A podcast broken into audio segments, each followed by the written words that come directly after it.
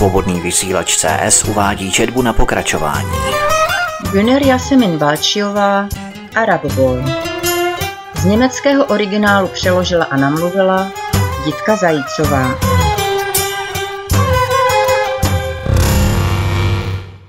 Ábídova pomsta Rašít o osudu Bej nic nevěděl. Taky ho to nezajímalo. Byl příliš zaměstnaný sám sebou. Jeho závislost na drogách mu přerostla přes hlavu.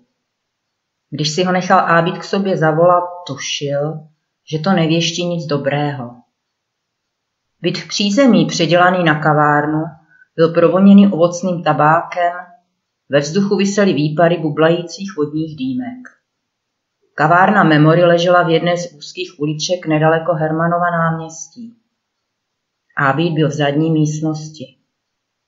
Rašída k němu doprovodili dva spolupracovníci, které nikdy předtím neviděl. Nebylo mu to pochutít mezi dvěma nabouchanými ranaři. Dříve by se to nikdy nestalo.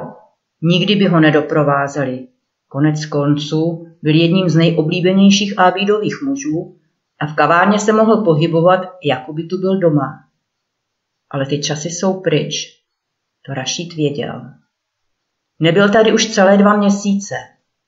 Za tu dobu se toho hodně změnilo.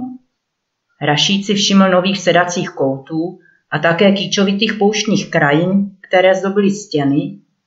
Tahle dekorace tu před dvěma měsíci nebyla.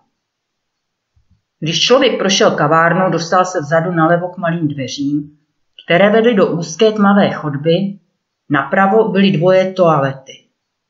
Na konci chodby byla sádrokartonová stěna, na které bylo vidět při bližším pohledu pár špinavých otisků prstů. Byl to tajný vchod do další místnosti. Raší do ní ještě nikdy nevkročil a tato okolnost mu nyní naháněla strach. Co ho asi za těmi dveřmi čeká? Bylo mu jasné, že ty dvoje toalety jsou pouhou zástěrkou.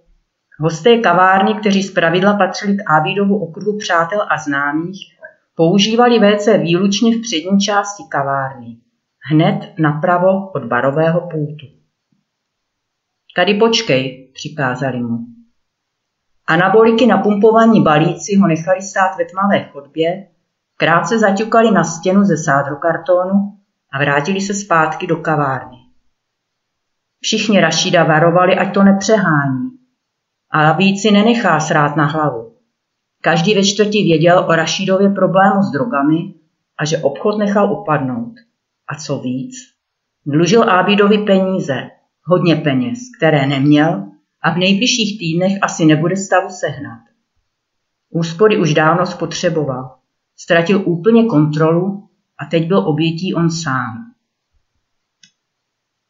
Když se stěna odsunula, byl Rašid ještě hluboko pohroužen do vlastních myšlenek. Využil ještě posledních vteřin v temnotě, se zády opřenými o zeď si připadal, že je neviditelný. Z klamné jistoty ho vytrhl Ávidův hlas. Pojď dál a hoď sebou. Ještě než mohl Rašid zareagovat, vtáhnul ho Ávid za límec do místnosti bez oken, maximálně 10 metrů čtverečních velké, na podlaze šedé dlaždice. Ze stropu vysela na drátě jediná žárovka, a osvětlovala hlavu mladého muže, který seděl připoután za ruce a nohy k židli.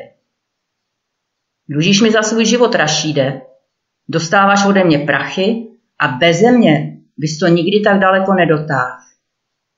Rašíd vystrašeně přikývnul a ani se neodvážil podívat na muže, připoutaného necelý metr od něho. Chceš vidět, co se stane s lidmi, kteří si ze mě chtějí udělat prdel? Ábid zvyhl svou obrovskou tlapu a zatěl ji před Rašídovýma očima v pěst.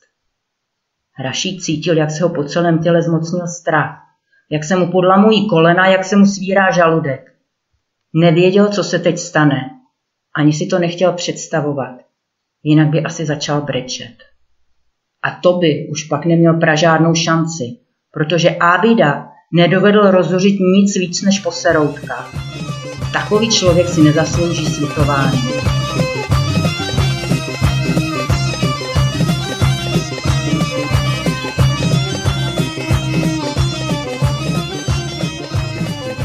Ty zasranej feťáku, Ty bezbožnej pse, ty si smyslel, když se měsíce neobjevíš, že z toho vyvázneš. To jsi opravdu myslel? Dříve, než mohl Rašít odpovědět, muž na židli najednou zasténal. Ábídova pěst klesla, odvrátil se od Rašída a pln očekávání pohledl na spoutaného muže, jako by měla právě přijít spásná věta a všechno by se objasnilo. Bratře, zapřísahám ti, všechno ti vrátím, jen mi dej trochu času, slibuju ti, bratře, že ti všechno zaplatím. Naříkal mladý muž na židli. Byl to Abdul, jeden Kurd. Jeho rodiče přišli do Berlína v 80. letech jako libanonští váleční uprchlíci a on vyrostl společně s Ábidem v arabském domě. Už jako děti oba chodili na lupičské výpravy, často je při krádeži načapali. Pak se ztratili jeden druhému z očí. Ábid zůstal s rodiči v Berlíně, Abdul se odstěhoval do Braunschweigu. Vzal si za ženu svoji sestřenici a vybudoval si malou existenci jako prodavač potravin. Po narození druhého syna, který přišel na svět s těžkou srdeční vadou a mentálním postižením, to však s ním a jeho ženou šlo z kopce. Abdul trávil hodně času návštěvami u lékařů a nakonec musel svůj obchod zavřít. Prodal ho se ztrátou a odstěhoval se zpátky do Berlína s nadějí, že se tady zase uchytí. Abid ho tehdy přivítal s otevřenou náručí. Nevěděl ovšem, že Abdul je gambler. Kurt stihnul za jeden jediný víkend prohrát u stolu rulety věno své ženy a výtěžek z prodeje krámu. Když tehdy padla kulička a krupier stáhnul hromádku plastikových žetonů svými hrabičkami, rychle jako chameleon, kterým Žíku stáhne svou oběť dlouhým lepkavým jazykem do jícnu, myslel Abdul jen na to, kolik by mohl ještě dostat v zastavárně za zlaté šperky ze svatby. Rašíd znal Abdula od vidění, ještě nikdy spolu nemluvili. Ale Rašídovi bylo vždycky jasné, že k ním patří. A každý přítel Ábida byl členem rodiny. To byl nepsaný zákon. Rašíd pohleděl Abdulovi do očí. Byly velké, neskutečně zelené, hluboké a připomínaly smaragdy. Na hlavě měl hřívu udrnatých vlasů ve stylu afro a na obličeji hnědošedou pleť posetou malými jizvami. Prosím, Ábíde, jsi jak můj bratr, prachy ti vrátím, jen mi dej trochu času, mám ženu a děti, zaplatím svý dluhy. Abdul žebronil o milost, v očích se mu zaleskly slzy. Byla to ostuda. Rašít nechápal, proč byl svázán a co se bude dál dít. Jen měl nepříjemný pocit v žaludku, jako by se každým okamžikem mělo stát něco strašného a úplně automaticky, jako by jeho jazyk fungoval nezávisle na jeho myšlenkách, se slyšel, jak říká. Aby vrátím ti peníze, přísahám při Bohu, hned příští týden je máš mít. Prodávám teď auta pro otce, kšefty běží dobře. Ábí stál zády k ním, něco štrachal ve skřínce s nářadím, očividně v ní něco hledal. Aniž by se podíval na Rašída, odpověděl. Ty pse, kdyby vaše kšefty běžely doopravdy dobře, neměl by zapotřebí vykrádat automaty na cigarety a krást malým dětem kafesní. Vím, co děláš. Teď bude pro tebe lepší, když budeš sticha a uděláš to, co ti řeknu. Jinak budeš sedět na židli jako další ty. Vzal z regálu kovářské kladivo a popošel k Rašídovi. Přitom si nenuceně poťukával širokou části kladiva do dlaně. Ve tváři měl zlostný výraz a neustále plival vzrušením na zem a tiše si pro sebe něco klel v arabštině. Teď máš svý dluhy vyrovnat. Vezmi kladivo a rozdrť tomuhle bastardovi všechny kosti. Pak jsme si kvit. Ještě než vyslovil poslední slova, vykřiknul Abdul nečekaně vysokým hlasem a začal hlasitě naříkat. Prosím, prosím, ne, moc tě prosím, všechno dám do pořádku. Udělal jsem chybu, jsem prašivej pes, ale prosím, neprohřešte na mě. Mám děti, slibuju, všechno napravím. A když ne, skočím dobrovolně pod vlak. A víc se mu vysmál. Myslíš si, že tě nechám zase jen tak odejít? Nakonec stejně skočíš pod vlak a já budu naštvaný, že jsem ti neutáhnu pro vás kolem krku. Přestaň skučet a buď muž, jinak ti zavážu hubu.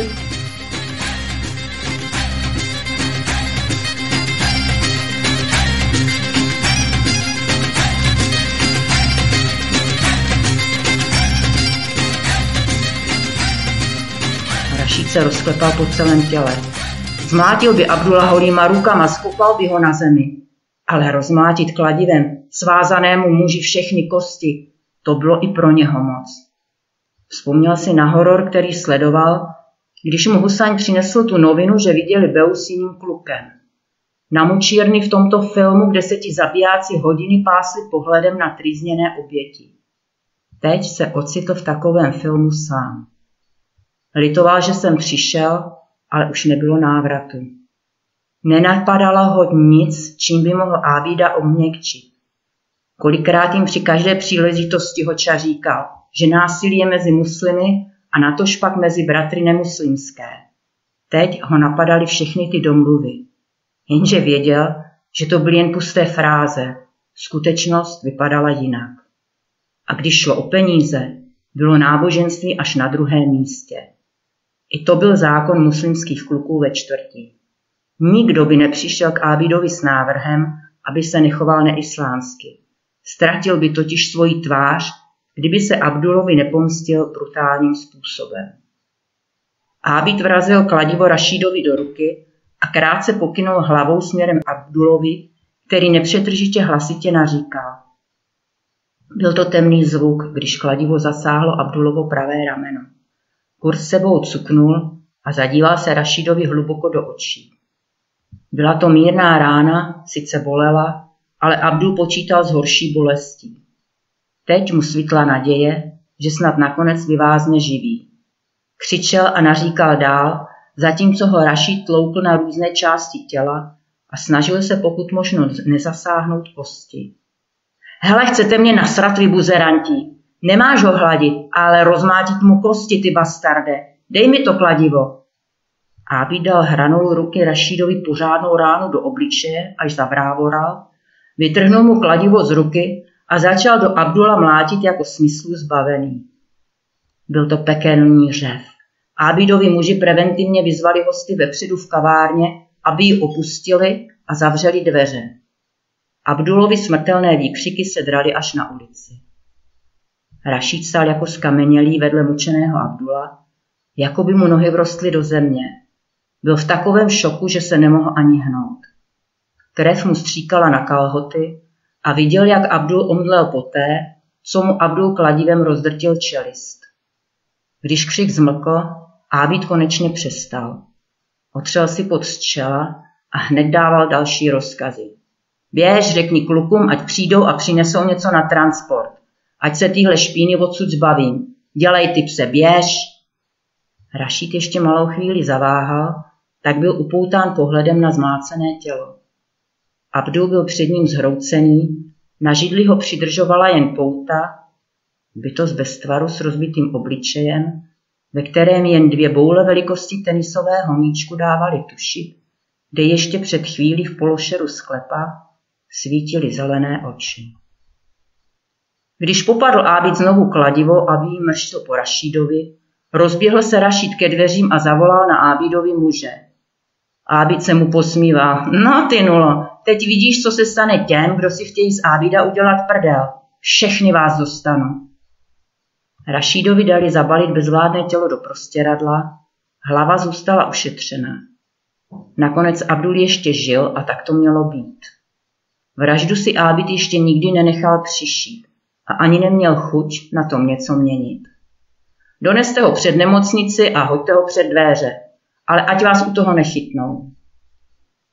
Rašíd se dotkl téměř nehybného těla Abdula velmi opatrně, jako by se bál, že na něm něco zlomí. Přitom už na něm bylo polámané snad všechno. Abdulovi končetiny ochable vysely, když je odvazovali ze židle. Oba nabouchanci pomáhali Rašidovi zabalit kurda do prostěradla, aby ho mohli lépe přenést do auta. Obřími tlapami popadli Abdula jako ovci, kterou právě porazili. Kdyby zmučený muž nevydával občas chrčivý zvuk, myslel by si Rašid, že je mrtvý. Nedovedl si představit, že je vůbec možné takové mučení přežít a děkoval Bohu, že to nepostihlo jeho. Potom, co nacvali Abdula do kufru auta, museli trašit s nimi do nemocnice, aby položil zraněného předchod pohotovosti.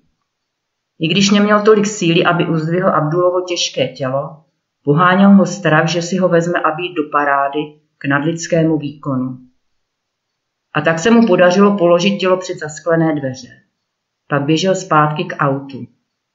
Dobrá práce, slyšel jednoho z balíků zamručet. Teď si můžeš vystoupit a zmiz. A ještě něco. Ábit tě nechce už nikdy vidět, rozuměl jsi?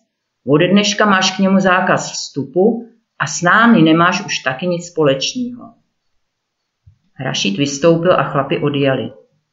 Mezitím se před pohotovostí seběhl nemocniční personál, aby zanesli dovnitř neznámého zraněného. Rašít z dálky všechno pozoroval. Pořád slyšel Abdulovo sténání, Znělo to jako chroptění zvířete, kterému neodborně prořízli hrdlo a které se teď po dlouhé minuty trápí a nemůže zemřít. Abdu měl být už v podstatě mrtvý, ale Bůh ho očividně ještě nechtěl mít u sebe. Pomyslel si Rašík. A byl přesvědčeným o tom, že tento den byl v zadní místnosti přítomen samotný ďábel.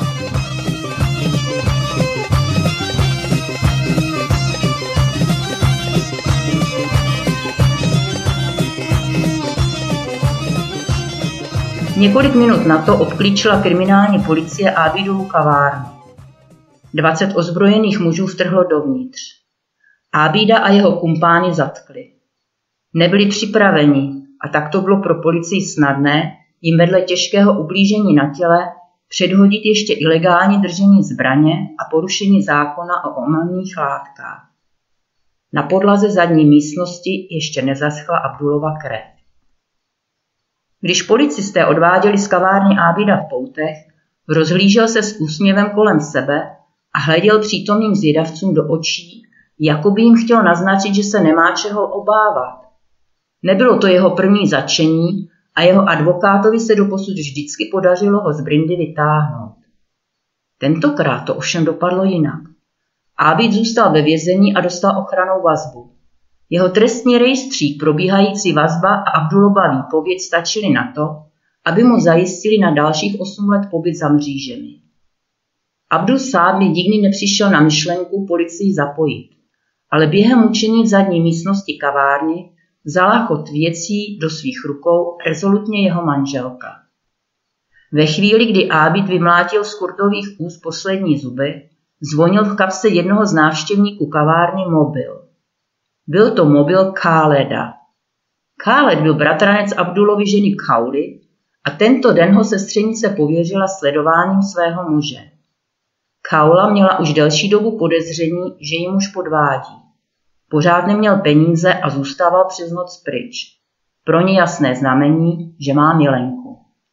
Když se dozvěděla od Káleda, že Ábid povolal jejího muže do zadní místnosti kavárny, okamžitě jednala. Milenka by pro ní byla důvodem k rozchodu, ale vědomí, že se její muž nalézá v rukou toho palestinského mafiánského bose, způsobilo, že málem omdlela. Věděla, že Abdul dluží Ábídovi peníze, věděla také, jaké to mohlo mít následky a zavolala na policii. Kaula přinutila Abdula, aby podal oznámení. Podrobil se jí, protože ji nechtěl ztratit. Dostala se i se svými třemi dětmi do programu na ochranu svědků. Rodina byla ovšem velká a Abdulově rodiče a sourozenci ještě léta platili Ábidově bandě odstupné. Pravidla gangstrů boří zdi každého vězení. O Rašídovi se Abdul nezmínil ani slovem. Svobodný vysílač CS uváděl četbu na pokračování. Güner Jasemin Balčiová Arab Boy. Z německého originálu přeložila a namluvila Jitka Zajícová.